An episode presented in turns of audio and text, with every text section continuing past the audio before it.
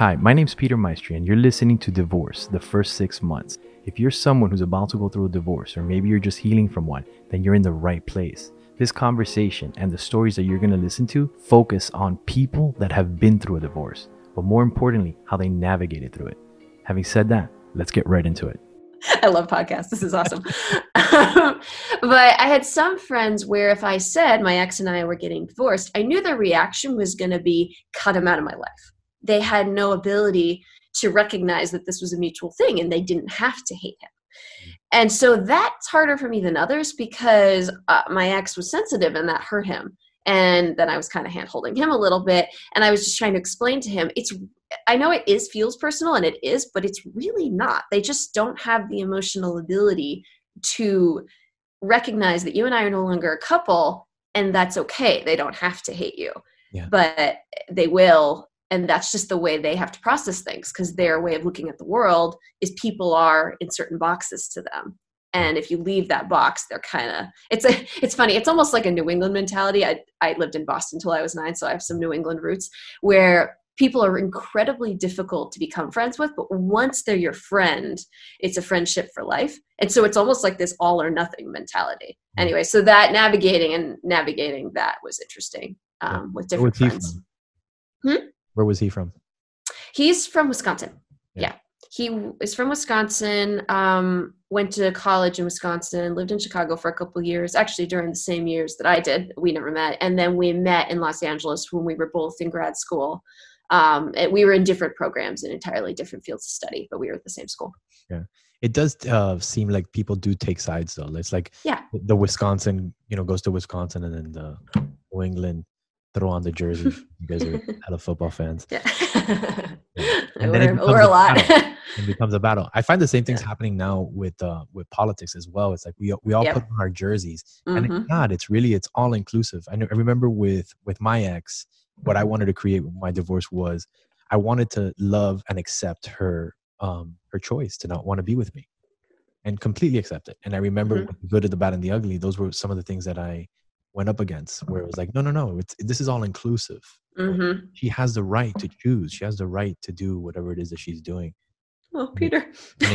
right? But I mean, yeah. for us, I mean, if we're gonna heal, if we're gonna there's a couple of things that that we need to do and we need to be responsible for ourselves mm-hmm. forget about everybody else it's mm-hmm. really all about us it, it, it was yeah. actually selfish to do that and i loved it about myself but to go back to honesty how important does a rule oh how important was honesty for you like being honest and not sugarcoating um I mean, it was important for me in the sense of understanding what. Well, let's see. I'm trying to think. I guess the question is honesty for whom? For myself, for others and I, there's a lot of different dimensions to being honest i'd say that honesty was most important when it came to learning more about myself and learning what is the right person for me so there's the whole honesty of recognizing what you need to go through during the divorce to get through it and being able to be truthful about what happened and um, how you handle that. But then there's the honesty of moving forward and thinking about your next partner and thinking about dating down the road.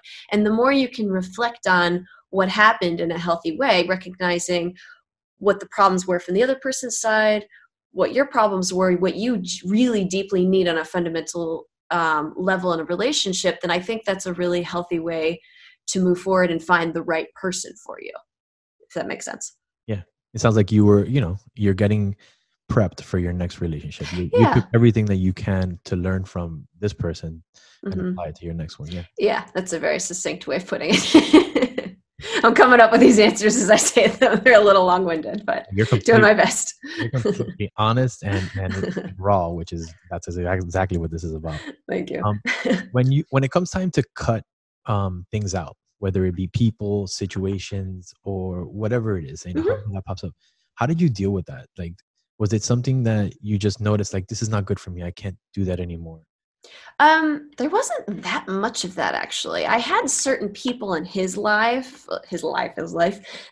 I had certain people in his life who were just really good friends of him from childhood and or certain family members and i just knew up front it wasn't even my choice. It was more of a i just know they're not going to want to talk to me or they're just going to feel a certain sense of loyalty to him so that relationship is just done.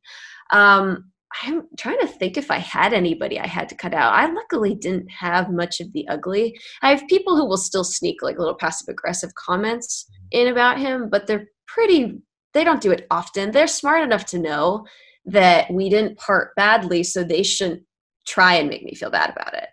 Um, so i'm lucky in that sense. Um, what was the original question? I just completely blanked. cutting out. Oh, cutting out. I didn't have to do that much of it. The other thing that really helps, and uh, you and I have talked about this, I'm also bi, and to be clear, that had nothing to do with the divorce. He right. knew that about me week one. I kind of made a rule for myself years ago that whether it's good friends or relationships, just tell people sooner than later. And yeah hopefully you don't get ghosted. Um, and so the reason I bring that up is that it, one of the things I've learned about telling people over the years is everybody has a process when they're absorbing something like that, whether it's learning something drastic like you're getting divorced or learning re- reconciling with the fact that, oh, this person isn't who I thought they were, they have a different sexuality. I've been reconciling with this stuff for a long time. Like, for instance, I really, it took us a lot of conversations um, and time to get to the place that we decided we wanted to get divorced.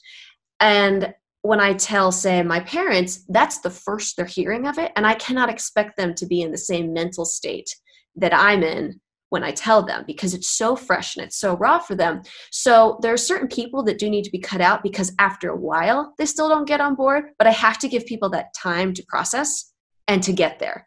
And some will never get there. And then those are the people where it's like, okay, you can't be emotionally supportive. Maybe you shouldn't be in my life, or I need to keep you at a distance. But everybody needs time whether it's something like coming out in terms of sexuality or it's breaking the news that you and your partner are getting divorced. Maddie, I really want to just like acknowledge you for one being so open and vulnerable that you actually shared that, and two for the success way that you're communicating it. Because I think that you're, if if I was a listener listening to you and I was going through something, I think you just made a huge difference for me. Good, I'm glad. I just want to seriously just pause for a second and acknowledge you on that. Thank you. Um, having said that what about triggers? Like those topics were, are not easy ones to to digest inside of a conversation. Mm-hmm. how did you manage that?